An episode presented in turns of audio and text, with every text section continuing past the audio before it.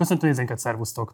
A Partizánál kiemelt célunknak tartjuk azt, hogy az Európát és benne Magyarországot kiemelten érintő energiaválságot minél több aspektusból vizsgáljuk meg, hogy minél több releváns megszólalót tudjunk rángatni a stúdióban annak érdekében, hogy a legjobb megoldásokról lessen szó, és ezzel is informáljuk a nyilvánosságot. A ma esti vendégemnél nehéz lenne relevánsabb szereplőt találni. Márta Imre jelenleg a Budapesti Közművek, vagyis a BKM Budapesti Közművek Nonprofit ZRT vezérigazgatója, de évekig gyakorlatilag az egyetemi tanulmányai óta folyamatosan az energetikai szektorban dolgozott, az MVM-et is vezette egy rövid ideig, de hosszú ideig az igazgató tanácsnak volt a tagja, és a privát szektorban is megfordult. Azonnal bemutatom őt, de mielőtt ezt megtenném, mindenképpen iratkozzatok fel a csatornára, ha még nem tettétek volna meg, illetve ha lehetőségetekben áll, akkor kérlek, hogy szálljatok be a finanszírozásunkba, fizessetek elő a partizánra. És akkor köszöntöm is a stúdióban Márta Imrét. Szervusz, köszönöm szépen, hogy elfogadtad a meghívásunkat. Köszönöm szépen. Um, ugye, ahogy a felvezetőben is mondtam, évekig vezetted az MVM-et. Bánod, hogy ebben az energetikai válság együttesben nem te vagy a cég élén? Én azt gondolom, hogy ez egy borzasztóan izgalmas kihívás most az MVM-nek. Azt is tudni kell, hogy az MVM akkor egy picit más volt, mint a mai MVM, mert az akkori gázpiac jelenlét az MVM-nek jóval kisebb volt. Ez most egy emberpróbáló kihívás, én azt gondolom nem csak az MVM-nek, az egész országnak, kormányzatnak, önkormányzatoknak, mindenkinek. Ezt önmagában egy pici szegmense az országnak nem fogja tudni megoldani. Részvényese vagy még az MVM-nek, bejársz a közgyűlésekre? Ó, azt már államosították. Azt már államosították. Még, még, még a 2010-es évek elején volt egy, kor, egy, egy törvény, amiben államosították a kis részvényeseket. Volt egy néhány tucat cég, önkormányzat, magánszemély, akinek volt MVM részvénye. Ez még, a, még anno a 90-es évek privatizációjából maradt fent egy nagyon pici részvénycsomag, és ez így szétterült Magyarországon. Abból volt nekem néhány részvényem. Ennek az értéke csak elvi volt, tehát néhány tízezer forintról beszélünk. De arra nagyon jó volt, hogy bejártam a közgyűlésekre, szavazni lehetett, kérdezni lehetett egyéb, és valószínűleg Hát ennek okán, hogy ezt a rengeteg kérdést ne lehessen föltenni, államosították. Mikor volt az utolsó közgyűlés, ami részt vettél? 2010-es évek eleje, szerintem nem, nem merem megmondani a pontos dátumot, valamikor 12 körül, 13, ilyesmi lehetett. Azért kérdezem, mert a 2008-ban adtál egy interjút a HVG-nek, és abban iratkoztál arról, hogy a részvényt egy kisvárdai családtól vásároltad. Így van. Rákérdeztek, hogy ez véletlenül nem Sesták Miklós volt esetleg? Nem, nem, nem. Mi ebből a szempontból igen, földi, földiek vagyunk a, a Miklóssal. Én is Kisvárdán születtem, de nem, nem, a, nem a Sesták családi volt. Ez egy régi titásznál dolgozó ö, valamilyen ö, munkatársnak volt a részvénye, ő ezt megkapta valamilyen dolgozói csomagba, és akkor aztán eladták. Térjünk vissza az energiapiaci kérdésekhez. Nemrégiben Cserkapalkovics András volt a vendégem, Székesfehérvár polgármestere, és hát arról panaszkodott, hogy gyakorlatilag a vásárlói felhívásaikra nem érkeznek ajánlatok. A sajtóban lehetett olvasni, hogy vannak olyan települések, ahol 16-szoros áron akarják értékesíteni az áramot. Budapesten ebből a szempontból mi a helyzet? Az a helyzet, hogy önmagában Budapestet nem lehet kiragadni, és, és, és nagyon sajnálatos ez a szembenállás, hogy önkormányzatok, cégek, magyar állam. Azt, azt ahhoz nem kell nagy gazdasági ismeret, hogy az önkormányzatok az lényegében a magyar államháztartásnak valamilyen része, alrésze. Ugye? Tehát, hogyha ha, ha valahol pénzügyi bajok vannak, akkor ezt ezt lehet taszigálni egymás között, de nem érdemes, mert ez ugyanaz, a, ugyanaz az államháztartás, ugyanaz a magyar GDP-nek a része. Tehát öm, szerintem el fog indulni egy tuszakodás, hogy akkor most kimegy csődbe hamarabb melyik önkormányzat, magyar állam, vagy valami, de ennek nincsen értelme, mert ezek csak percek lesznek ezek a különbségek, ha ne a Isten ez bekövetkezik. Igen, Bocsáss a... meg, azt kijelenthető, hogy a magyar kormány kifejezetten Budapest város csődjére játszik ezzel? Nem tudom, hogy mire játszik. Én szeretném magam távol tartani a politikai megfontolásoktól. Nem vagyok politikus, soha nem is voltam. Én még életemben egy, egy falusi önkormányzati helyesre indultam el. Nem is tervezem, de, de azt érzékelem, hogy egy, egy kb. két és fél éve, amióta a főpolgármesterváltás volt, a kormányzat lényegében a pénzügyi forrásokat szépen lépésről lépésre tekeri lefelé iparőzési adó, gépjárműadó, Kuka Holding, most nem, nem sorolom, tehát Igen. rengeteg ilyen lépés volt, erről, erről nagyon sokat beszélt már a média, meg, a, meg nyilván főpolgármester úr is, és egyéb polgármesterek.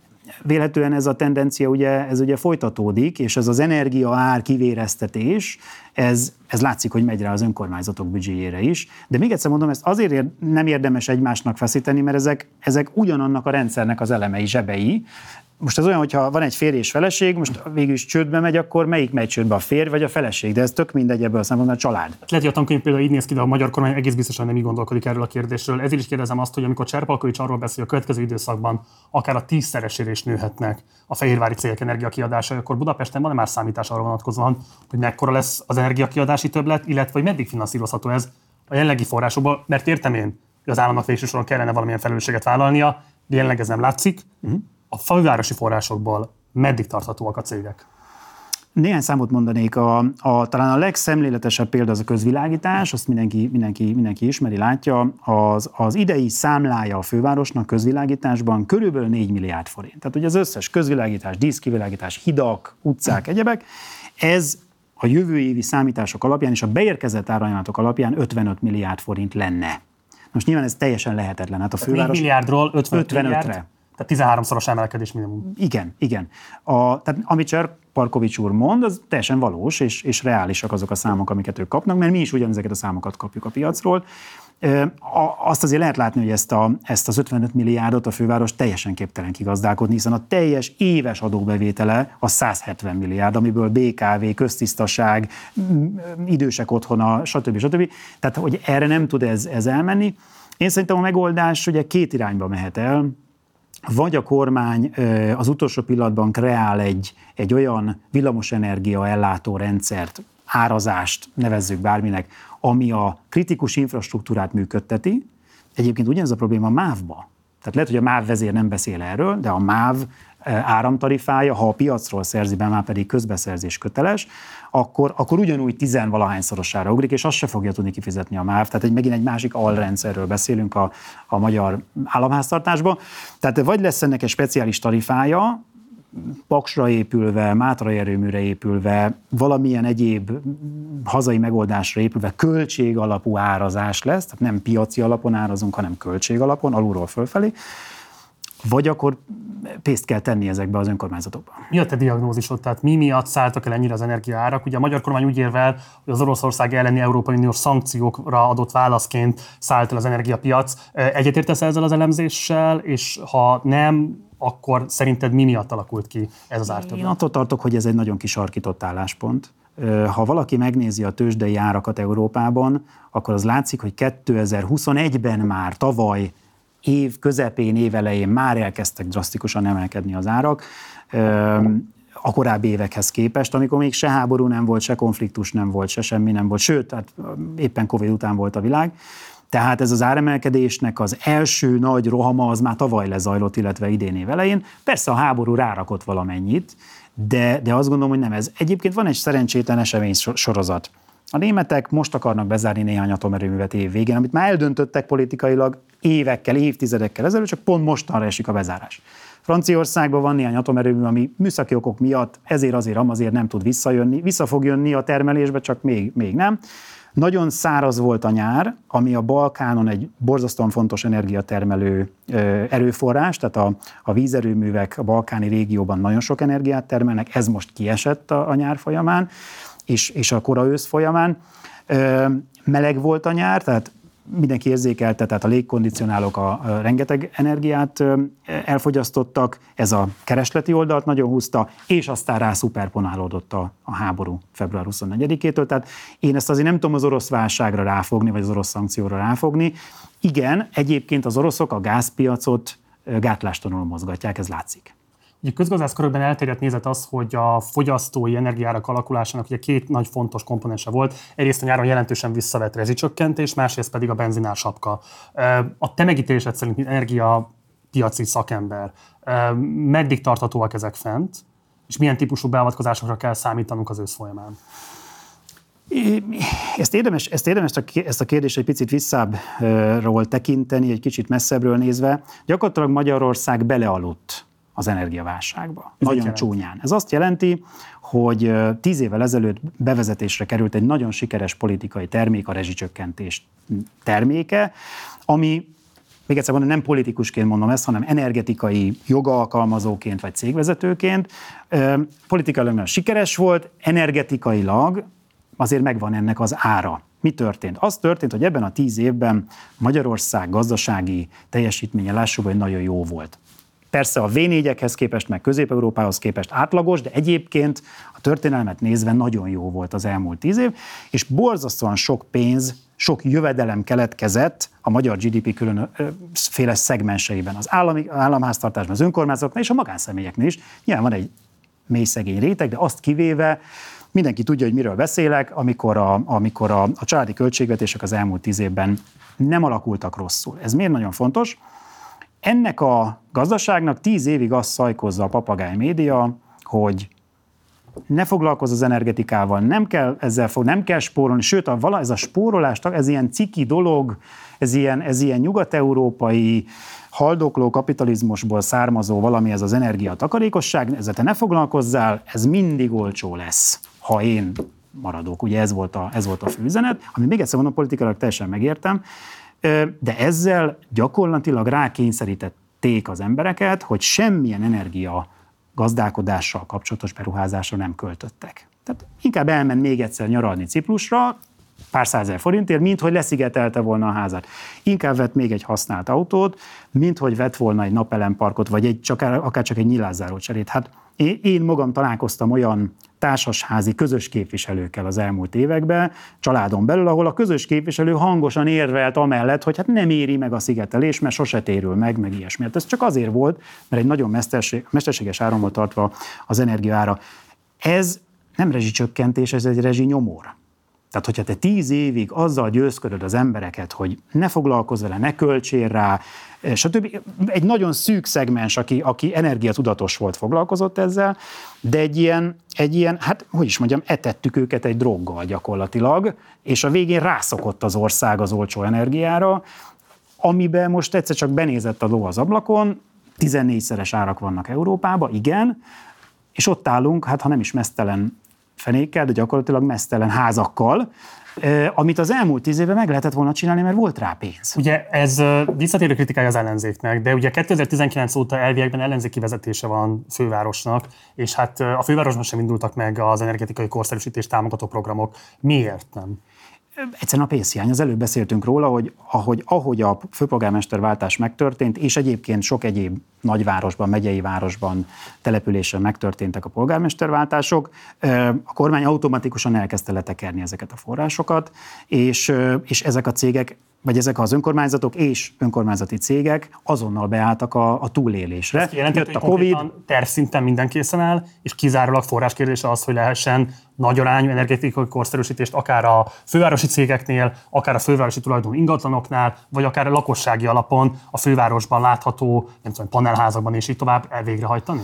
Ezek a programok megvoltak, futottak, panelprogram, otthonmelege program, Héra alapítvány, hagyd ne soroljam, tehát több tucat ilyen jó programot lehet mondani, amik egy kormány, kormányokon átívelően mentek. Tehát én az MVM-ben ezeket folyamatosan láttam a 2000-es évek után. 2010... Most korábban beszélünk, én 2019 után kérdezem. Ja, jó, csak mondom, hogy ezek... a fővárosi vezetés arra, hogy nagy arányú energetikai korszerűsítés. Abszolút, abszolút. Hát akkor terv minden készen áll. Terv készen áll, pontosan tudjuk, hogy mit kell csinálni, megvannak a programok. Tehát ha az EU-s forrásoknak egy jelentős részét, ami egyébként örömmel adja az EU az energia tudatosságra a pénzt, és lett volna hozzá saját forrás, akkor ezeket a programokat lehetett volna csinálni. Te egyébként mit priorizálnál? Tehát a lakossági szigetelést mondjuk adott esetben, az alternatív energiaforrásoknak az erősítését, vagy hol kezdenél bele ebbe? Fővárosi szinten. Egy számot érdemes megjegyezni, ha van egy rosszul szigetelt épület, amiben nem túl jók, tehát egy átlagos panel tömböt nézzünk Budapesten, vidéken, bárhol, ha ezt leszigeteljük,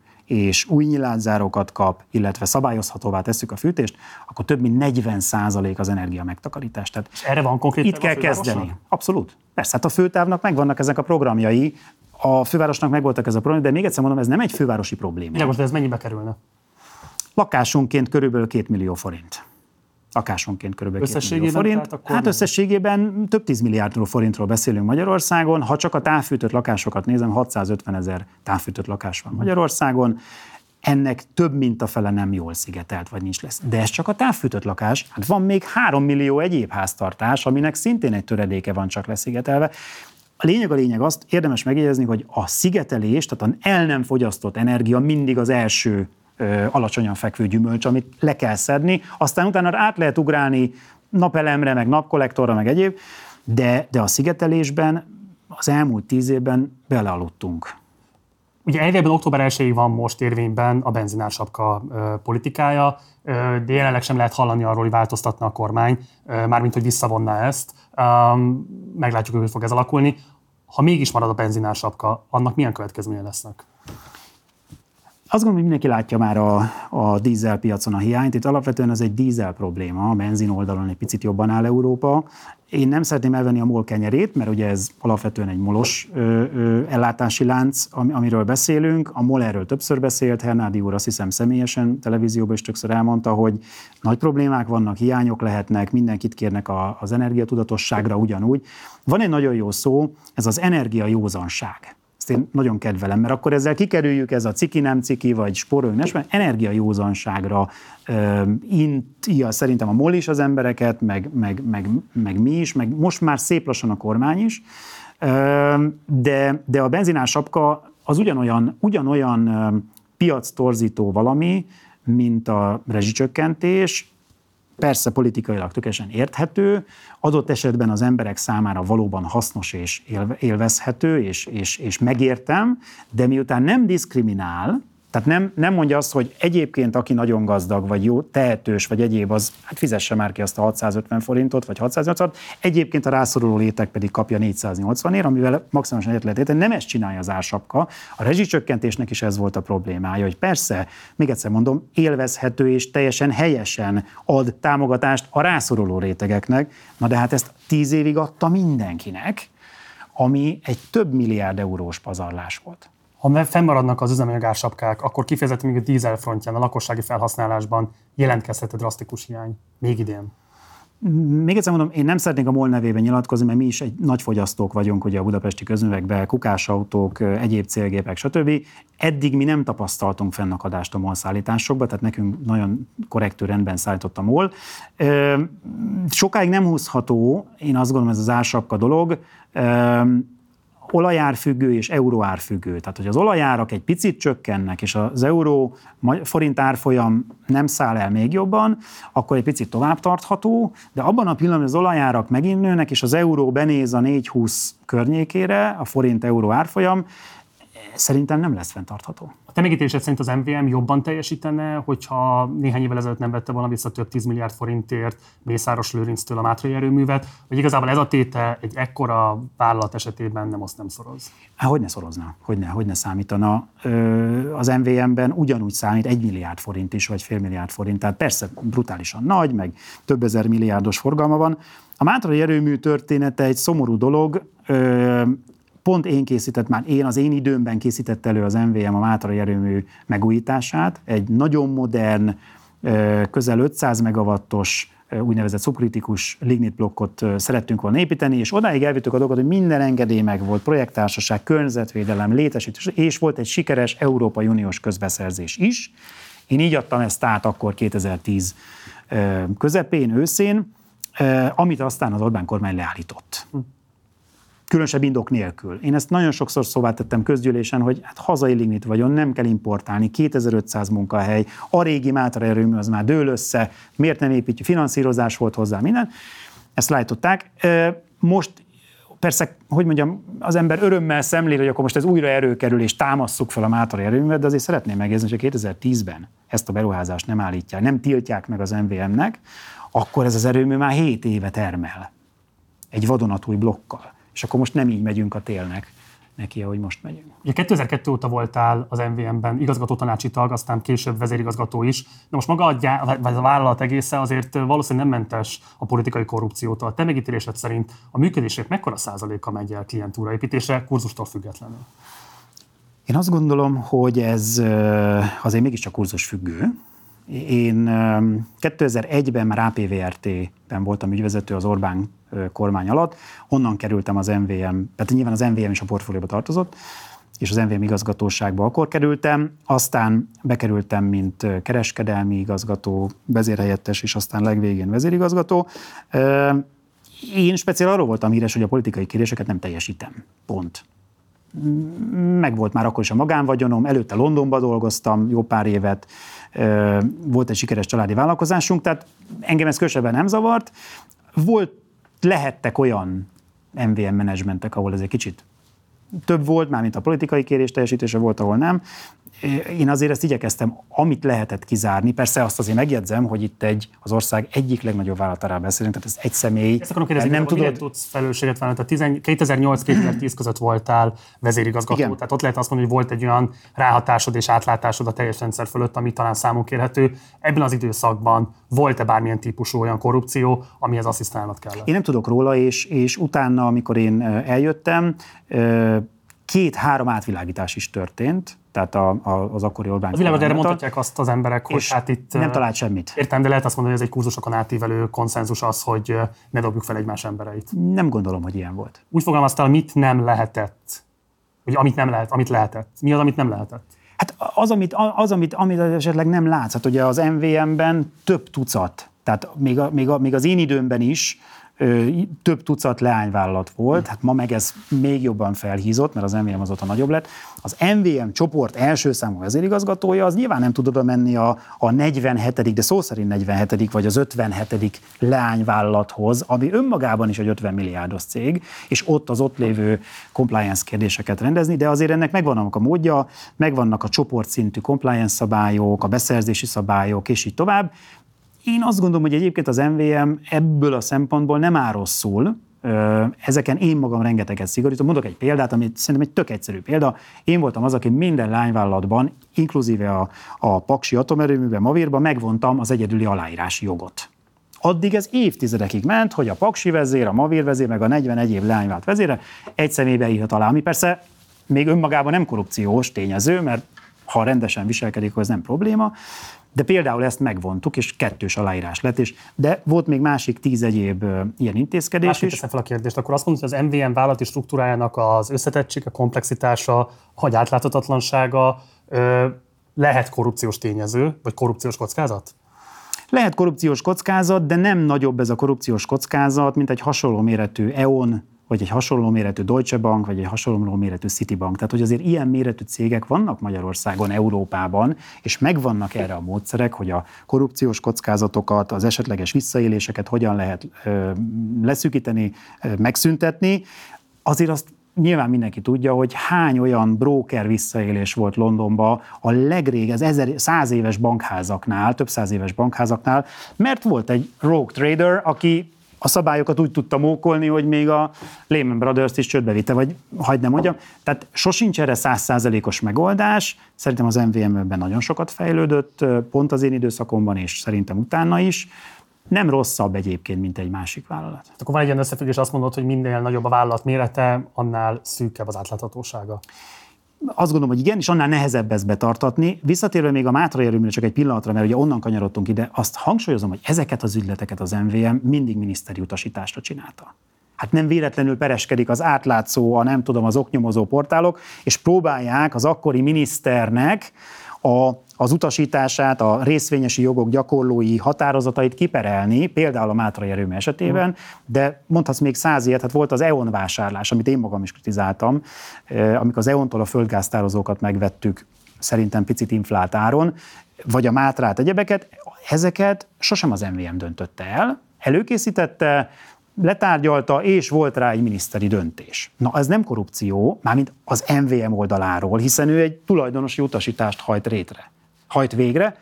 Hát az, hogy a miniszter ez hogy hozza meg, meg a kormány, az meg egy, teljes, az meg egy politikai kérdés. És abban nincsen szerinted érintettsége a politikának, vagy inkább érdekeltsége, így mondom, hogy így hagyja ezt a vállalati struktúrát, hiszen pontosan tudja, hogy ezzel ő kázi az avarosban könnyebben tud halászni. Hát ez erről szól, szerintem részben erről szól most az Európai Uniós vita, ami, ami a napokban zajlik Magyarország és az Európai Unió között, hogy, hogy az Európai Uniós pénzeket, meg a társfinanszírozást, meg az egyéb dolgokat hogyan költi el a magyar államnak a különféle szegmensei, hogy ez most éppen közbeszerzés, vagy MÁV, vagy, vagy, vagy MVM. Nagyon nagy felelőssége van, igen, ennek a kormánynak abban, hogy ezt legalább egy európai szintre fölhozza. Itt az, ugye mi a másik megoldás? Szigorítod a cég szabályait, tök jó, de a külső watchdog. Tehát ha van egy európai ügyészség, most megint csak nem a politikai oldalát akarom ennek nézni, akkor hidd el, hogy nem csak az MVM vezérigazgatója fog rettegni, hanem retteg még az a másik 800 menedzsment tag, aki ott ül, hogy azért ez nem hiába esetleg ez jó ötlet, meg kormánytól jön, minket nem fog tudni megvédeni a kormány az Európai Ügyészségtől. Ez önmagában egy nagyon nagy fegyelmi tényező, amit szerintem be kéne hozni a rendszerbe. Térjünk vissza az ársapkák kérdéséhez. Ugye a múlt héten az uniós tagállamok szakminiszterei áldásokat adtak arra az Európai Bizottsági Javaslatra, miszerint legyen egységes ársapka a földgáz nagykereskedelmi árára. Szerinted ez egy kivitelezhető terve, és hogy képes lehet-e ez az intézkedés mérsékelni az európai energiárakat? Én szerintem ez kivitelezhető. Önmagában a tőzsde felfüggesztése az nem egy ördögtől való dolog. Hát ez minden, minden hónapban megtörténik, akár az USA-ba, akár Európában, akár Magyarországon. Nogdaco Moszkvába fel volt függesztve a tőzsde hány hétig az invázió után. Kormány hozhat egy ilyen döntést, hogy ilyen-olyan okok miatt felfüggesztem a tőzsde működését, és akkor nincs clearing ár, akkor nem lehet mutogatni, hogy a holland TTF tőzsdei ár, földgázár, az így megy, meg úgy megy hogy ettől csökkene az ár, az már nem ettől függ, hanem attól függ, hogy milyen gázárképlettel vásárolnak az adott tagállamok. És én azért attól félek, hogy bár ez nem nyilvános adat, de amit Magyarország tavaly szeptemberben kötött, azt, azt egy picit elszúrtuk. Ez Bocsáss meg, akkor ez lehet az oka annak, hogy Szijjártó Péter ellenkezik ez ellen a javaslat ellen? Akár ez is lehet az oka. Ha, ha mélyebbre akarunk menni a földgáz kereskedelembe, csak három mondat. Ö, évtizedeken át még a MOL kötötte azt a szerződést az oroszokkal, a Gazprommal, a hosszú távú földgáz szerződést, ami lejárt, ez alapvetően az olajárához volt kötve. Plusz egyéb tényezők, dollár, meg ilyen-olyan árképet, de, ez, de alapján az olajár mozgatta. Miért volt ez jó? Azért volt jó, mert az olajárát sehol a világban egyetlen egy ország nem tudja drasztikusan megváltoztatni. Tehát persze, hogyha visszafogja a termelését a, a Szaudarábia, vagy valamilyen társulás, vagy oroszok, vagy bárki, akkor kicsit fölmegy az ár, de akkor más meg elkezdi növelni az, az olajtermelést. Magyarán szólva az egy global commodity, tehát az egy, azt a világon mindenhol termelik, és, és sok, sokan befolyásolják. Míg a TTF ár, amihez aztán most a tavaly szeptemberi szerződés, ami most futó új gázszerződés, amit Szijjártó Péter, amiről beszél, ebben már nem az olajárhoz vagyunk kötve, hanem ehhez a TTF-hez, mert ugye látszik, bár hogy még egyszer mondom, nem nyilvános a szerződés, de ez következteti ki az oknyomozó újságírás a külkermérlegekből, MVM beszámolókból, Gazprom nyilatkozatok egyéb, hogy nagyjából a TTF plusz 8%-on van ez a szerződés. Hangsúlyozom, ez egy sajtótalálgatás. Ez szúrta el Szijjártó Péter tavaly, amire utaltál az előbb? Az van elszúrva, hogy, hogy olyan szerződést nem kötünk ahol az eladó egyoldalúan tökéletesen befolyásolni tudja az árindexet.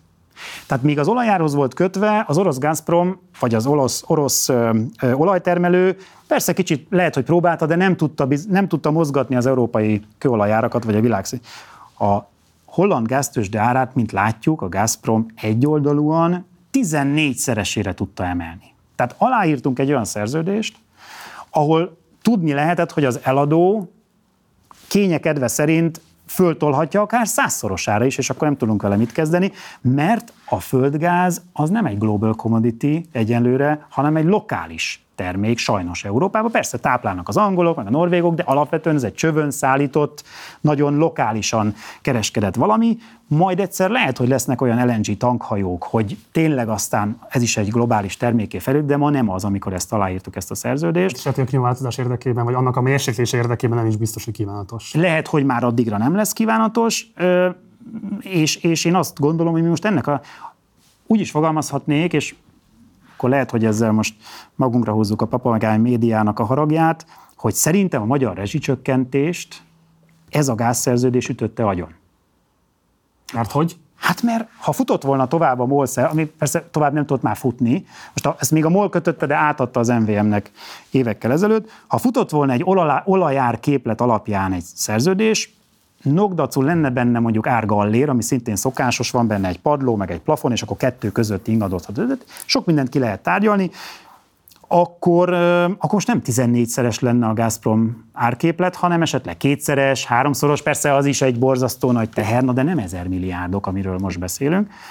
Hmm, hangsúlyozom, nehéz ezt megítélni, mert ugye nem publikusak az adatok, de azért azt lehet tudni, hogy több olyan európai ország van ma Európában, ahol még mindig olajárképlet alapján vásárolnak, de legalábbis mixelt árképlet alapján. Tehát azt mondja, hogy súlyozom, olajárhoz is kötöm, tőzsdéhez is kötöm, és akkor valamilyen, valamilyen. Ugye az eleve az olajár az húzza lefelé, mert per pillanat az olajár, ahol van ez a 90 dollár, 100 dollár, ez nem egy extrém magas olajár. Tehát ennél már láttunk sokkal magasabb hordonkénti árat a világon.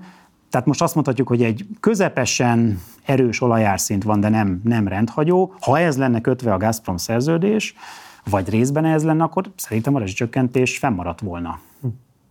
Ugye tavaly összejött létre az a fővárosi szuperholding, amely addig különálló cégek munkát végzi el. Ugye ide tartozik a hulladékgazdálkodás, köztisztaság, kertészet, kéményseprői, temetkezési és távfűtési feladatok egy, együttese. Így van. Mind okolta igazából a BKM létrehozását. Kérdezem ezt azért is, mert az előbbiekben úgy utaltál az MVM-re, hogy minél nagyobb mérete van egy cégnek, az átláthatósága, a transzparenciája annál jobban csökken. Igen, öm, így van. Azt azért tudni kell, hogy a BKM, tehát a Budapesti Közművek és az MVM között biztos van jelen pillanatban egy 40-szeres szorzó legalább, árbevétel, vagyon, munka, stb. Tehát, hogy még azért nagyon a két szélén vagyunk a, a, a skálának. A BKM létrehozásának több célja volt, és, és, és mára ezek beigazolódtak. Az egyik és elsődleges célja, hogy a jelenlegi piaci helyzetben, beszállítói piaci helyzetben ezek a mikrová, sajnos ezt kell mondjam, mikrovállalkozások teljesen életképtelenek. Tehát nézzünk egy, egy, egy egyszerű példát, főkert, BT temetkezés, főkétőz, bármi, de még akár a főtáv is. Ezek a néhány milliárdtól a néhány tízmilliárdig terjedő árbevételű cégek, néhány száz emberrel dolgoznak, stb. Ezek életképtelenek a, a mai európai piacon, még hozzá azért, mert ha olyan magas színvonalú megoldásokat akarunk tőlük informatikában, létesítménygazdálkodásban, flotta üzemeltető, beruhás, stb., akkor ezt mondjuk egy 3 milliárd árbevételű cég tökéletesen képtelen kigazdálkodni. Mondok egy példát, egy, egy nagy ö, IT rendszer, SAP, Oracle, Ribl, hagyd ne mondjak piaci neveket, ezek milliárdos tételek, még akár csak egy, egy módosítás is benne, vagy egy fejlesztés. Nyilvánvaló, hogy ezt egy 3 milliárd árbevételű cég nem tudja kigazdálkodni.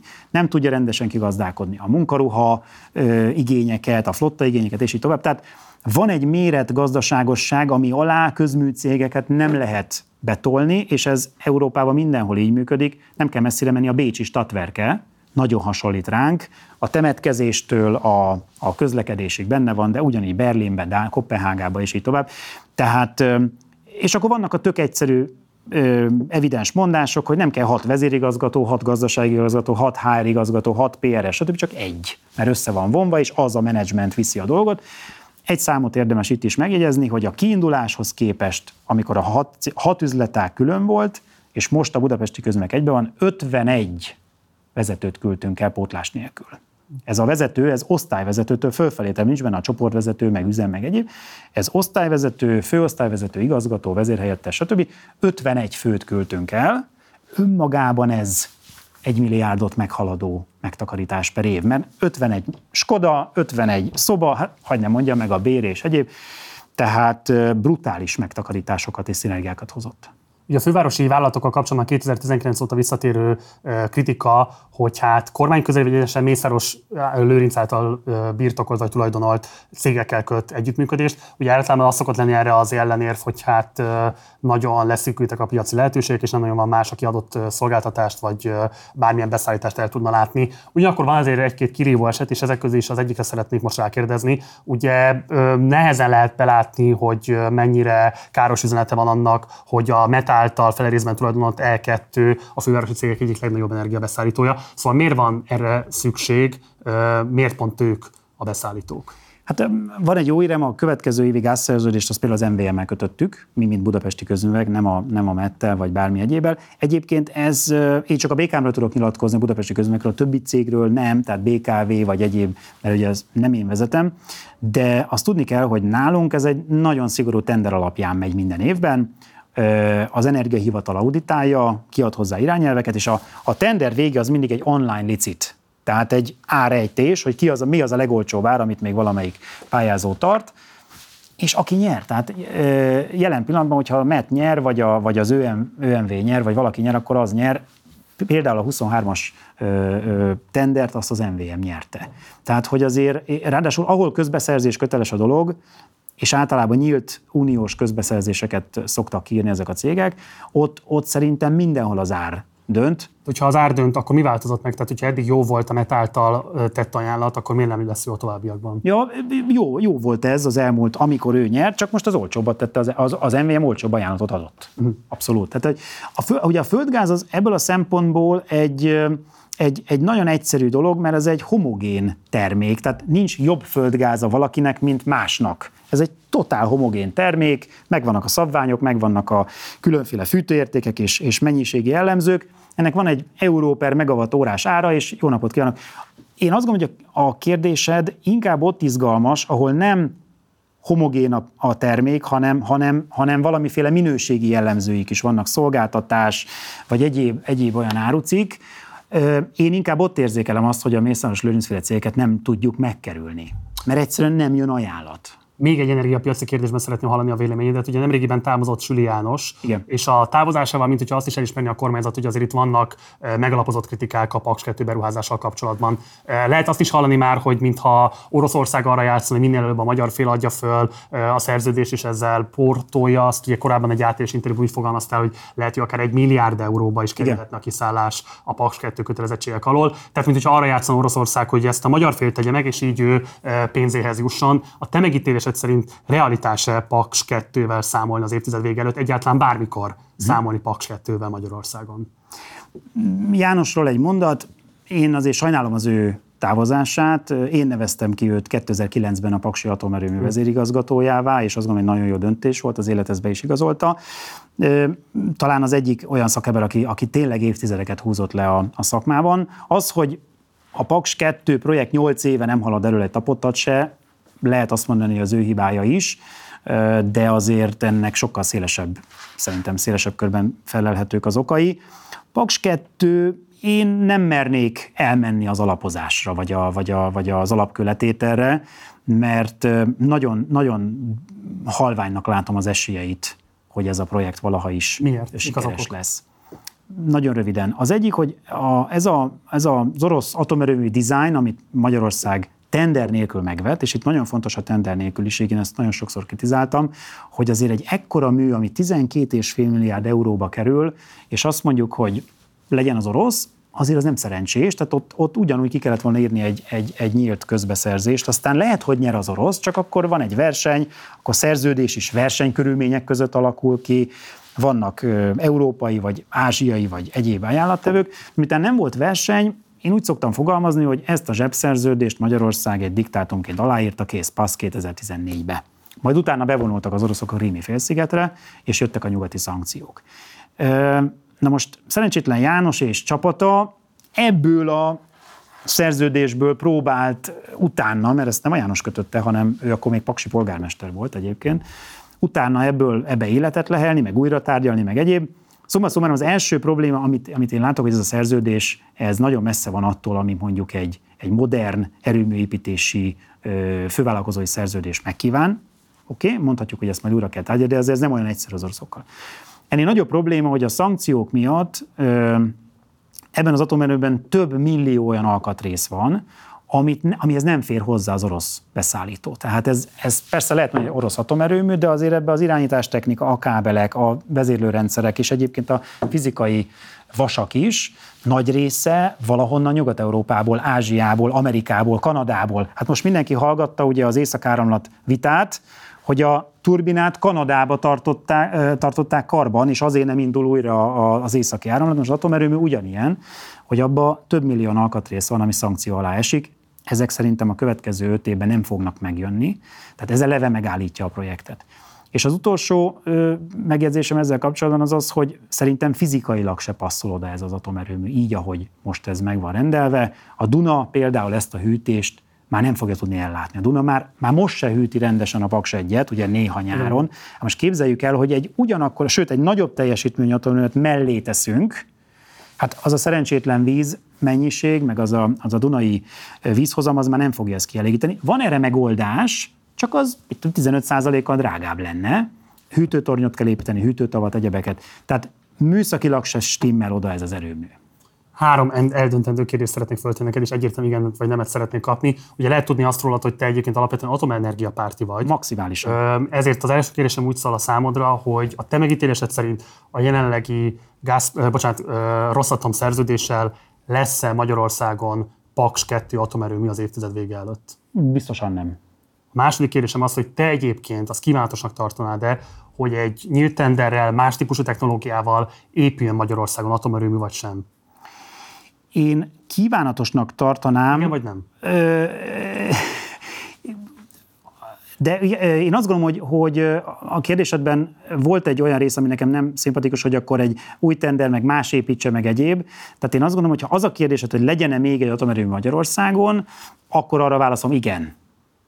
Na az, az, hogy ezt kiépíti, hogyan építi, azért ez nem ilyen egyszerű, mert van egy megkötött szerződés, amiben megvannak a, a különféle ö, kiszállási klauzulák, amik persze megint titkosak, tehát az a rész ki van takarva, okay. és nem tudom, hogy mivel kerülne kiszállni. Okay.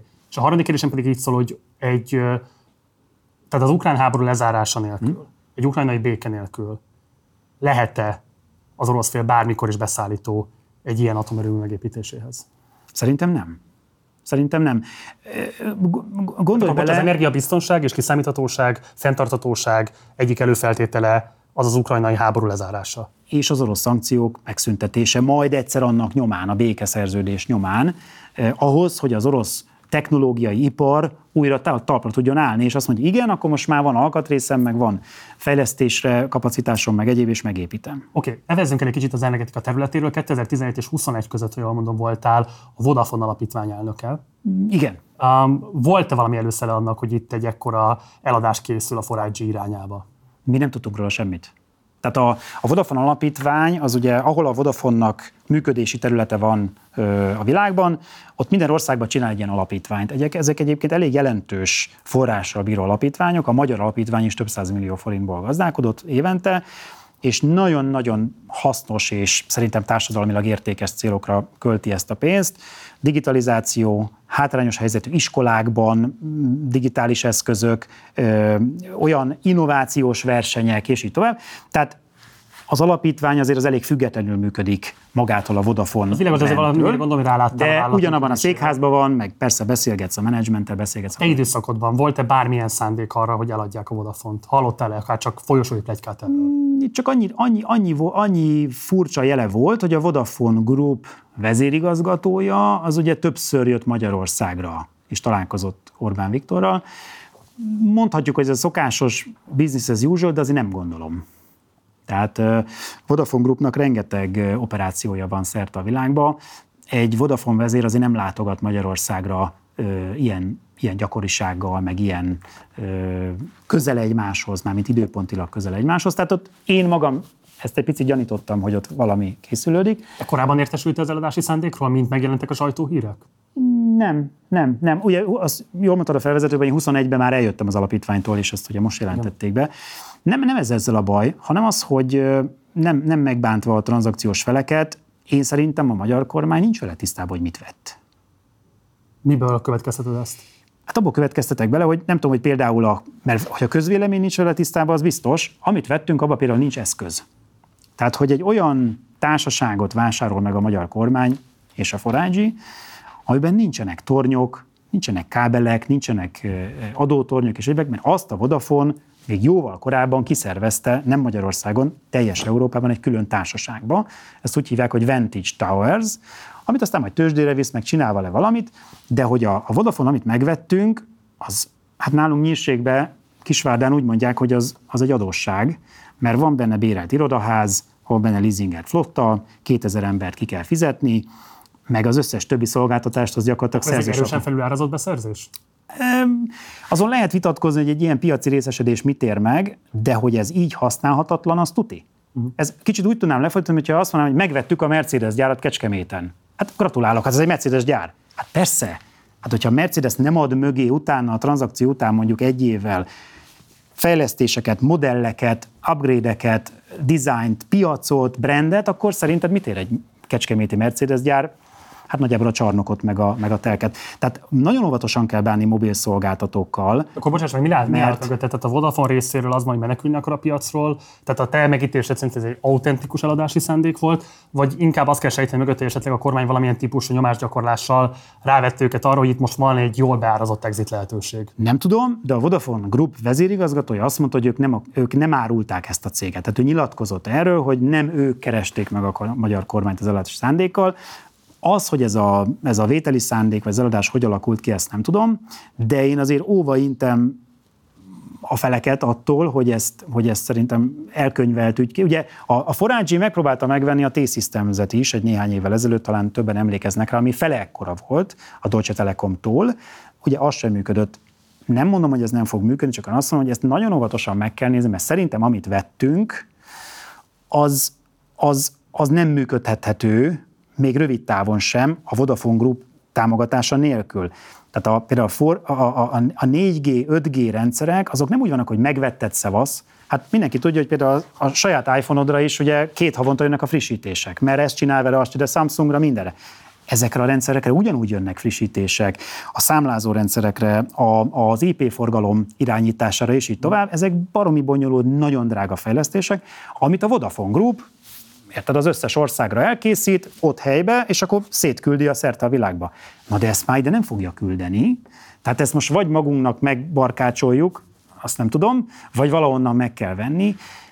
És még egy fontos dolog, van benne egy, egy frekvencia jog, ugye, egy tíz évre elnyert frekvencia jog, amit az aukción vásárolt meg, nem csak a Vodafone, hanem a Telekom, meg a Telenor, mindenki, de ez nincs kifizetve.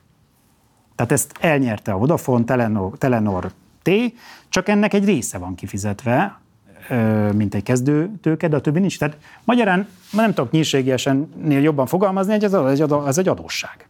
Tehát adósságot vásárolt az magyar állam, de akkor igazából mi áll mögötte koncepcióként? nem tudom, állami megrendeléseket lehet ezen keresztül kiszervezni, kifolyatni, vagy mit kell igazából elképzelnünk itt most? Még egyszer mondom, hogy én még soha egy falusi önkormányzati helyesre indultam, tehát nem tudok politikus fejjel gondolkozni, csak üzletileg nézem, és ezért elnézést kérek, hogy ennyire esetleg negatívan fogalmazok ebben az ügyben, de hogy mint üzleti tranzakciót én ezt nem tudom értékelni, Hát ha nagyon megkínzol, akkor azt mondom, hogy persze, két és fél millió háztartásba el lehet juttatni számlalevelet, meg annak mellékleteit, de én nem tudok, tehát hogy én ebbe üzleti értéket... A rezsicsökkentés hatására itt is lehet kormányzati üzeneteket elrejteni a számlára írva, azt mondod? Szerintem ragyogóan. Hát evidens. Ezért fizetnek több mint 700 milliárdot egy cég felvásárlásért, ami a te elmondásod alapján nem rendelkezik rendes infrastruktúrával sem. Ezt te mondod. Tehát én ezt nem tudom így megerősíteni, de, de mondom, ö, kiszakítani egy ilyen egyébként zseniálisan működtetett multicégből egy országnak a leányvállalatát, az nagyon veszélyes, legyen az Mercedes, Vodafone, E.ON vagy bármi, mert azonnal elvágod magad attól a technológiai fejlődéstől, amit, amit az a cég egyébként worldwide nyújt. Nem tudom jobban mondani, én nem látom ebben a gazdaságban. a szívességet tett a kormányzat itt a Vodafone részére? Mm. Imre, felteszem, hogy egy ilyen helyzetben föl tudod hívni a Vodafone-nak a vezérét, vagy valakit a vezér környékén, aki tud valamit mondani neked erről, Beszéltél egyáltalán velük? Van bármilyen információ, hogy meg tudsz velünk osztani? Mm, nem beszéltem velük, mert, mert ugye most már több mint egy éve nem dolgozom ott, vagy nem vagyok, nem vagyok náluk ö, ö, szereplő. Ilyen-olyan piaci információim vannak. Ö, szerintem a forágyinak növekednie kell, tehát hogy az, egy, az egyébként egy fontos ok, és nem egy rossz cél, tehát ugye vásárolnak külföldön, belföldön, megvették a Digit, megvették az invitelt, és így tovább inviteket. Tehát van egy, nö, egy növekedési sztori, amit el kell adni a tőzsdén meg a finanszírozóknak. Én csak azt mondom, hogy ez egy akkora ugrás a is, meg a magyar kormánynak is, hogy én nem látom a racionalitását. Azt végképp nem látom, hogy miért kellene az Európai Unióban adópénzből egy mobil szolgáltatót venni. Hát adópénzből nekünk ezt tanították meg Cambridge-ben az egyetemen, hogy fizetjük a rendőrséget, az oktatást, a, akár az útfejlesztést, egy csomó olyan közfeladatot, ami, ami közfeladat. Én ebben nem látom a mobil szolgáltatást úgy, hogy egyébként van négy cég, aki végzi. Tehát, hogy van egy verseny, amit regulációs eszközökkel ragyogóan lehet befolyásolni. Ha már a Cambridge éveket említett, tehát 2008-ban már idézett HVG portré interjúban így fogalmaztál erről az időszakról. Már végzős volt, amikor kaptam egy e-mailt az angol külügytől, hogy Douglas Hurd, a külügyminiszter Cambridge-be látogat, volna időm együtt ebédelni vele. Persze, hogy volt, és akkor én is megkérdeztem tulajdonképpen miért párfogolnak. Azt mondta, hogy akik egy ilyen programban részt vesznek, azok nyilván nem lesznek soha a brit korona ellenségei. Ez egy négyszemközi találkozó volt, vagy több diákkal együtt találkoztál hogy kell ezt elképzelni? Ez, ezt úgy kell elképzelni, hogy a, hogy a Cambridge Egyetemre rengeteg olyan ö, ember jár, aki később valamilyen politikai pályát fut be, gazdasági pályát fut be. Egyébként a királyi családnak számos tagja a Cambridge-ben vagy Oxfordban végzett, és ez ott egy nagyon jól bevált gyakorlat, hogy ezek az emberek ö, ö, úgymond felnőtt korukban, amikor már végeztek az egyetemen, későbbi életpályák során vissza-vissza látogatnak az egyetemre. Ezek sosem négy szemközti találkozók, tehát ezek ilyen kis csoporttól nagy létszámos valami. Ez a Douglas Hurd ö, ö, del folytatott ebéd, aki ugye brit külügyminiszter volt, ez is egy ilyen 10-15 fős ö, ö, ö, esemény volt.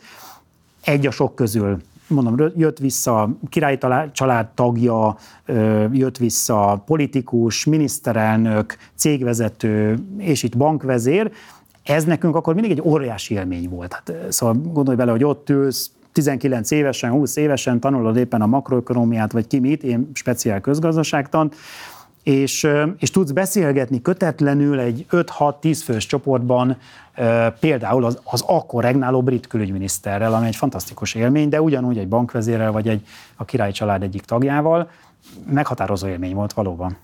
Azért kérdezem ezt, mert igazából ugye tavaly indult el egy lejárató kampány a sajtóban. Igen. Ilyen fogunk majd erről is beszélni, pontosan mit is állítottak rólad. De hát igazából nehezen értető, hogy neked miért nincsen közelebbi viszonyod az Orbán kormányal, hiszen gyakorlatilag az Orbán kormány alatt, az első Orbán kormány alatt kerültél állami vezetői pozícióba. Úgy látszott egyébként, hogy van egy jó együttműködés közted és a kormányzat között, ehhez képest 2010 után menned kellett az MVM éléről. Mi miatt nem tekintettek téged igazából bizalmasuknak? Én azt gondolom, hogy a, az, hogy az MVM éléről mentem majdnem kilenc év után, ezzel nem volt gond. Ott volt egy olyan alfa parancs egyébként a, a Fidesz részéről, hogy bárki, aki első számú vezető, még akkor is, hogyha Fidesz pártakkönyve van, volt ilyen, volt ilyen, a MÁV vezért akkor úgy hívták, hogy Andrási Miklós, akinek Fidesz pártakkönyve volt, vagy van, én nem tudom, és azonnal menesztették a mávéléről 2010-ben, tehát, tehát én nem lepődtem meg, nem esett rosszul, ez, ez nem bizalomhiány volt, ez egy stratégia volt akkor a Fidesz kormánynak 2010 tavaszától. Egyébként én összejöttem el, tehát ez elég sokáig tartott. De akkor beszéljünk a 98-2002 között időszakról, tehát amikor az APVRT-hez, illetve az MVM-hez kerülsz, akkor kikeres meg az Orbán kormány részéről? Én akkor úgy pont Londonban dolgoztam, és, és haza szerettem volna jönni, mert már nagyon hosszú volt. Gimibe jártam Angliába, egyetemet végeztem, aztán dolgoztam, és jó volt, imádtam, nagyon jó volt, de szerettem volna hazajönni, és akkor egy, egyébként egy ilyen ö, ismerősi társaságba vetették fel, hogy te az APVRT-be pont van egy hely a, az energetikai portfólió élén, e, ezt tanultad Londonban, ez, ezen dolgozol, gyere, gyere és csináld meg, és akkor ez nekem nyilván egy óriási kihívás ez volt. Ez működött akkor? Abszolút. Egy ismerősi beajánlás alapján döntöttek arról, hogy te legyél Abszolút. egy meghatározó állami vállalat élén egy ilyen fontos pozícióban? Én ezt már többször elmondtam, hogy nekem nagyon hiányzik az első Orbán kormány alatti szakmai protokoll. Tehát ott, ott lehetett vitatkozni Stumpf Istvánnal, hogy figyelj István, ne így legyen. Én magam is többször megtettem, vértes ügyében, vagy egyéb, vagy a bármelyik miniszterrel, államtitkárral lehetett vitatkozni, tartok tőle, hogy ez most ugye kevésbé van így. Akkor Stumpf István kancellári miniszter volt ugye Igen. akkoriban, vele azért kellett akkor mégiscsak egyeztetni. Volt-e más tagja a kormányzatnak, akivel akkoriban tárgyalt? Hát az APVRT az hozzátartozott, mint kancellária miniszter, tehát nekünk ő volt úgymond a főnökünk. Volt az APV-nek persze egy igazgatósága, meg egy felügybizottság, de alapvetően Stumpf miniszter úr vezényelte a dolgot, és igen, ő meghallgat. Aztán persze döntött a politika úgy, ahogy döntött, meg döntött a kormány, ahogy döntött, de meghallgatta, volt rá lehetőség, én ezt azért már 2010-ben sem érzékeltem, tehát 2010 nyarán, amikor már Orbán kormány volt, de még MVM vezérigazgató voltam, ott már szűkültek a lehetőségek, és hát azért lássuk be, szerintem a mai jelek is azt mutatják, hogy ez, ez vég, végletesen leszűkült ez a szakmai párbeszéd. 2010-hez közeledve azért nagyon sok állami funkciót ellátó ö, személy érezte azt, hogy fogy el a levegő körülötte. Te mikor érezted meg először azt, hogy nem fogod bírni egy esetleges új Orbán kormány bizalmát?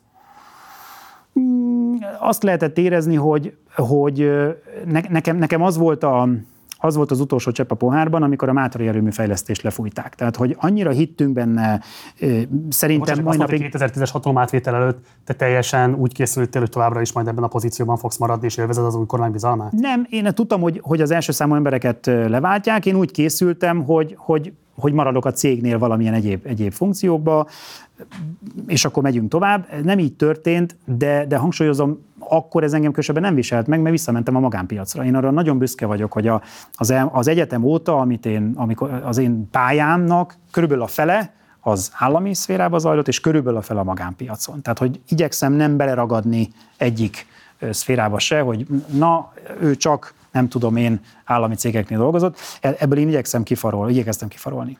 Azért is akartalak erről beszélni, mert ugye Gyurcsány fiókaként és Karácsony Gergely embereként híresültél el a kormányzati médiában. Ugye luxus utazásokkal és luxus ingatlanokkal vádoltak téged, és firtatták, hogy ennek megvan-e a fedezete. Ugye lehetett azóta értesülni a sajtóból, hogy számos pert megnyertetek. Úgyhogy egyrészt kérem, hogy mondd el, hogy pontosan milyen pereket nyertetek, uh-huh. de másrészt azt is kérem, hogy tér ki arra, hogy pontosan milyen típusú ingatlan vagyonnal rendelkezel, és annak mi a forrása. Megmondom őszintén, hogy engem, meg nyilván a családomat iszonyatosan letaglózott ez a támadás, amikor ez tavaly decemberben elindult, mert, mert teljesen érthetetlen volt ennek az intenzitása. Tehát az, hogy esetleg megjelenik egy-két csipkelődő cég, hát ilyet már láttam az MVM-ben is, ez nem különösebben izgalmas, de azért itt nyilván én ezt nagyon közelről figyeltem, ez úgy zajlott, hogy megjelent valami valahol, és aztán 48 óra alatt átvette a teljes Kesma média, majd átvette közben a teljes közszolgálati média. Tehát ez ma tragikomikusan hangzik nekem, hogy a Petőfi Rádió, ami egy zenei rádió, azt mondta, hogy a Márta Imre hol nyaralt, meg, meg, meg, meg hol lakik, meg ilyesmi. Tehát ez, én ezt inkább most már komikusnak élem meg, akkor ez, ez, egy, ez egy eléggé ütős probléma volt nem, ma már nem vagyok meglepve, mert ezt látjuk, hogy ezt csinálja. Tehát egy gimnazistát kipécézés neki megy, egy igazgatóhelye, egy iskola igazgatóhelyettes kipécézés neki megy, egy, egy bármilyen átlagembert kipécéz. Tehát az, hogy most itt egy cégvezetőt kinéztek maguknak, akibe esetleg voltak felületek, ahol bele lehetett kötni média kommunikációba. Tehát miért romlott meg a fideszesekkel annyira a viszonyod, hogy egy ilyen támadás sorozat Szerintem nem romlott meg. Tehát 2010 után is tudtál beszélgetni? Abszolút. Top fideszes politikusokkal? Hogyne, én jártam be miniszterhez, beszéltünk, Egyébként ez ma se szűn meg. Tehát, hogy én azt gondolom, hogy ma is, hogyha én valaki... is kapcsolatban állsz kormányzati tagokkal? Mm, hát most attól függ, mit nevezünk kormányzati tagoknak, de, de a, a magam szintjén... Miniszterekkel például? A, a magam szintjén, miniszterekkel nem, Szerintem be tudnék menni, ha, ha szeretnék, szakmai kérdéssel természetesen. Tehát én abszolút nem érzem, hogy persona non grata lettem volna szakmai körökben. És bocsáss meg, amikor elindult ez a lejárató hadjárat, nem hívtad föl őket, hogy hát mégis ez most micsoda?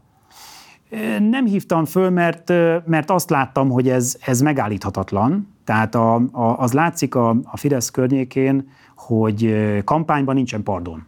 Tehát a kampányban mindent lehet, és ez, ez történt velem is és akkor, akkor szerintem bárkit hívsz föl, vagy bárkinél próbálkozol, de nem is próbálkoztam ilyennel. Mi mentünk a magunk útján, elindítottunk jó néhány sajtópert, ebből megnyertünk jelen pillanatban ötöt jogerősen, három még függőben van, de az első fokon már azokat is megnyertem. Tehát azt tudom mondani, hogy amiben perre mentem, azt mindet megnyertem idáig. Az egy másik probléma, hogy nem közlik le.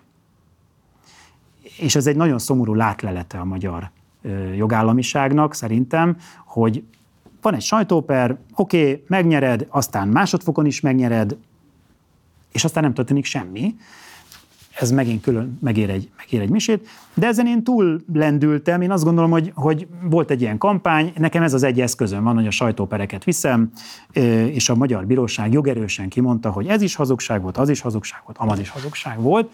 Inkább a családomat viselte ez meg, édesanyámat zaklatták telefonon, számtalan újságíró fölhívta őt, és nem mondta, hogy újságíró, és videófelvételt készített, meg hangfelvételt készített róla. Szóval ezért ezek már olyan szintű dolgok, amiket, amin én csak tényleg csak ámultam, és, és nem tudtam akkor ezt kezelni, hogy hogyan mentsem meg mondjuk édesanyámat, vagy a családom többi tagját ettől. Nehéz hat hónap volt az intenzitása miatt, meg a, meg a, meg a, meg a mélysége miatt Jó, de akkor van. itt az ideje tisztázunk akkor ezt a kérdést. Milyen típusú nagyértékű vagyonlámpkel rendelkezel, amikről érdemes beszámolni a közönség számára, és milyen jövedelmi forrást tudsz megjelölni ezek biztosítékául? Azt e, fontos elmondani, hogy a támadás egyik eleme az egy napvizsgálat volt, amit januárban nyitottak ellenem, és az elmúlt 5 plusz 1 évet vizsgálta. Nem akarom mutatni a nézőket ennek a, ennek a részleteivel. NAV elnöki hosszabbítás is volt benne, ami nagyon szokatlan. Lényeg az, hogy egy teljesen nullás jegyzőkönyv jött ki a végén, tehát a NAV megállapította, hogy az én elmúlt 5 plusz 1 éves jövedelmem, költésem, bármi, ami a magánszemélyel kapcsolatos adózási kérdések, azok mind rendben vannak. Szerintem ez egy fontos dolog, én azért kíváncsi vagyok, hogy melyik nerlovag megy át ezen a, ezen a, ezen a teszten. Ami Most a vagyon... NAV-nál bármelyik. Oké, okay.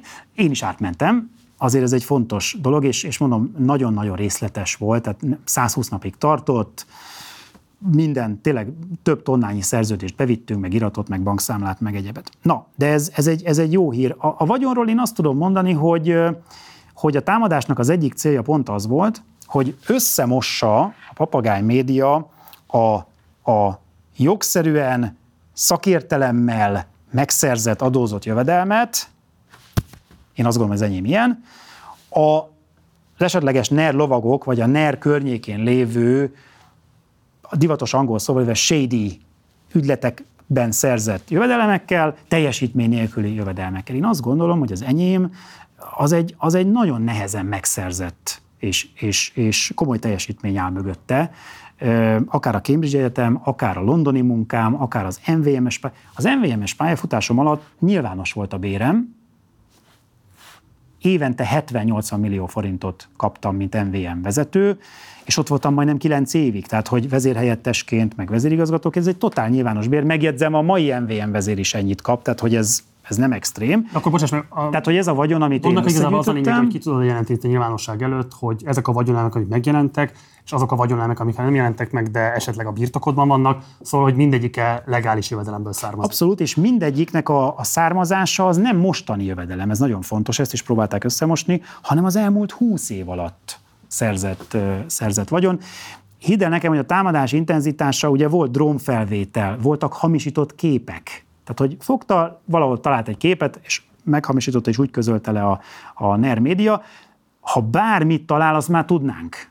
Tehát, hogy én ebből a szempontból azért is vagyok ilyen, ilyen magabiztos, amúgy is az voltam, de, de most aztán pláne, hogy, hogy igen, ez egy nagyon nehezen megszerzett, az én top menedzseri fizetéseimből és annak a befektetéséből származó vagyon. Hagyj ne mondjam, hogy Londonba milyen pénzt keres egy energiaipari cégnél egy középvezető. Mondjad kérlek, nagyságrendet legalább. Hát ugye ez, ez azért ne felejtsük, hogy ez, ez 1999-ről, 2000-ről, 2000 azokban az évekről beszélünk, akkor már több tízezer dollárt per év, plusz a bónuszok, plusz a költségtérítések és egyebek, ami azért 20 évvel ezelőtt egy nagyon komoly pénz volt Magyarországon. Ezeket én befektettem, de aztán mentem én ezen az úton tovább. Tehát van egy sikeres menedzseri pályafutás, és van egy sikeres családi cég, amiből ez, ez a vagyon származik.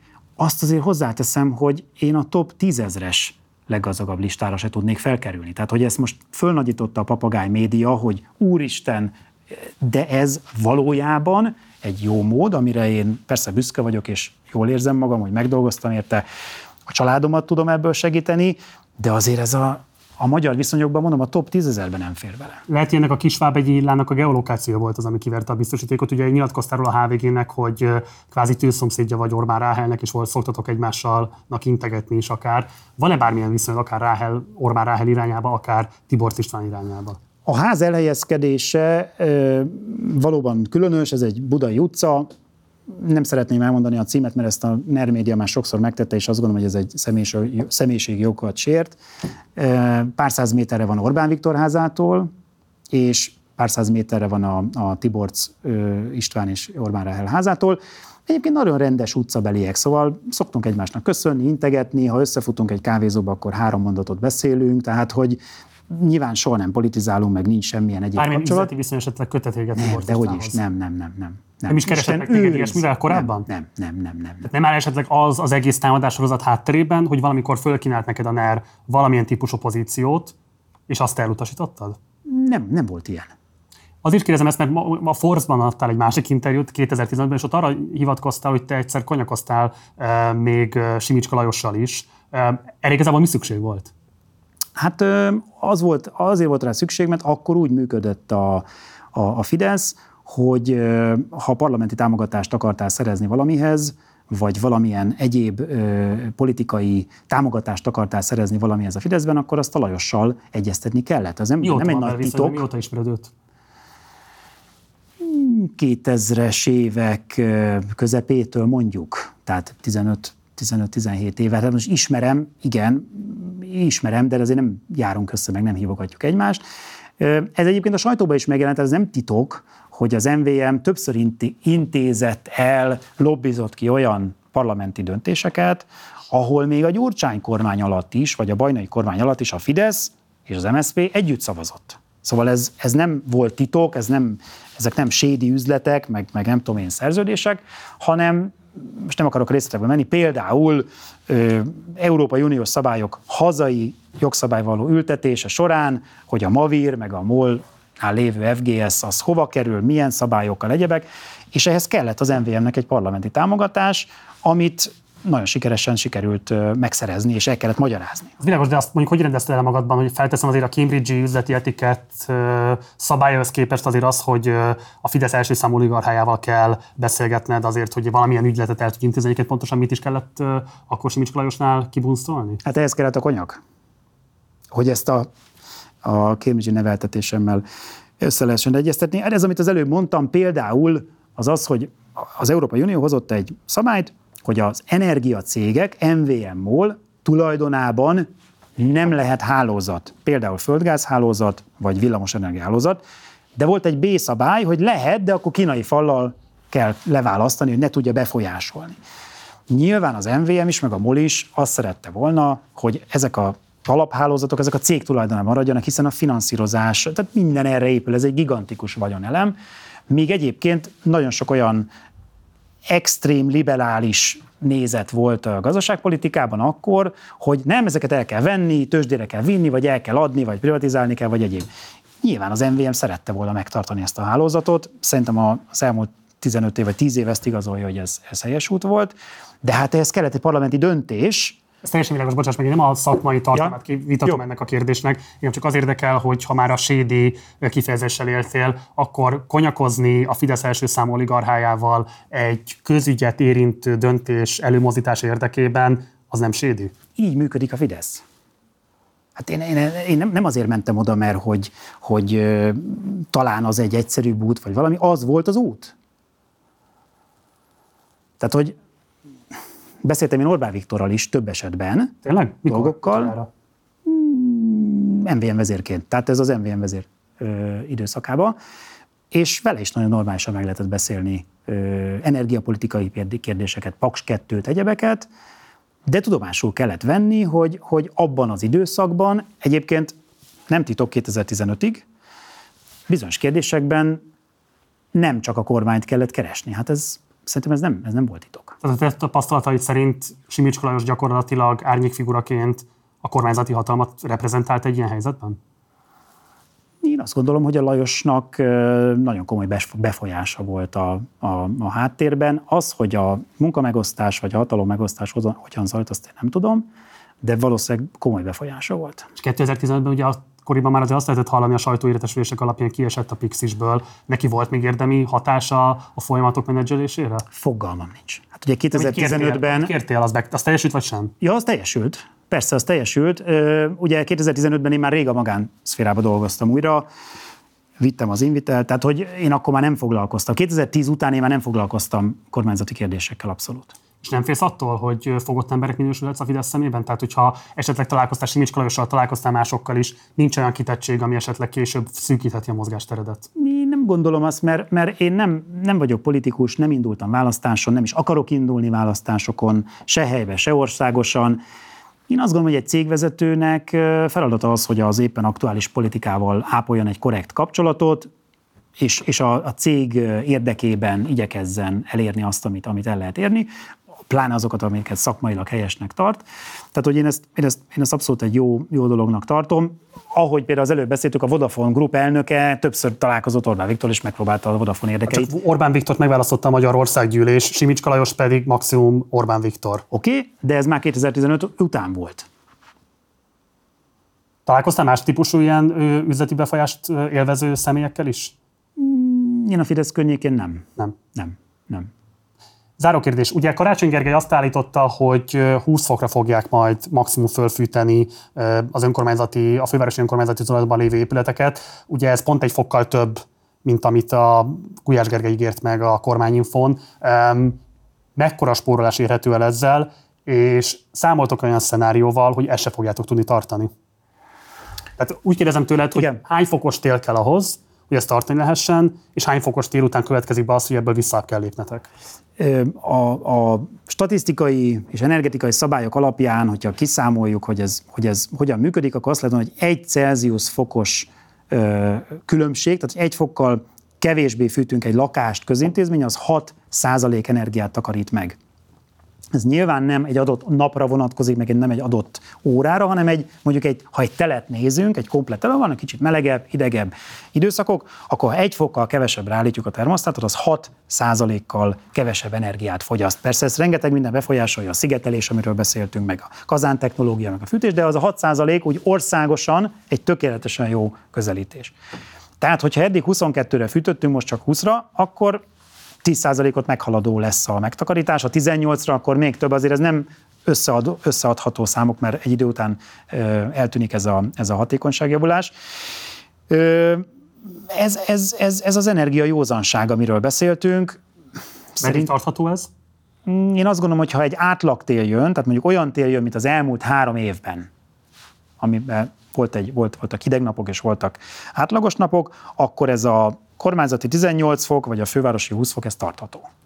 Egy heteken át tartó mínusz 10 fokos tél. Ki kezdi ezt a vállalást? Ha heteken át hideg van, akkor nem a vállalással lesz a probléma, hanem a földgázellátással, és akkor visszakanyarodunk iparági kérdésekhez. Magyarország földgázellátása úgy épül föl, hogy ha egy nagyon hideg nap van, tehát nagyon szívjuk a tárolókat, lakosság, ipar, erőművek, és így tovább, akkor a tárolók már ezt nem tudják kielégíteni, ahhoz folyamatos importra is szükség van.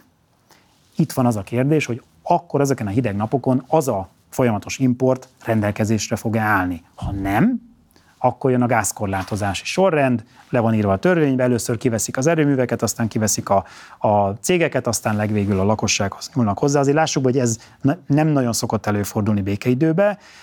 Most nem békeidő van, tehát a kérdésedre válaszolva én azt szeretném inkább mondani, hogy reméljük, hogy, hogy amikor nagyon hideg lesz, akkor nem zárják el a gázcsapokat. És összességében állami kormányzati segítség nélkül egy ilyen szenárió menedzselhető a főváros részére, vagy sem? Biztosan nem. Biztosan nem. Ugyanannak a rendszernek vagyunk a részei. Tehát az, hogy a, a, a, az erőművek vagy a távfűtés mondjuk először Győrben áll le, vagy Budapesten, az teljesen mindegy, mert ez egy egybefüggő rendszer.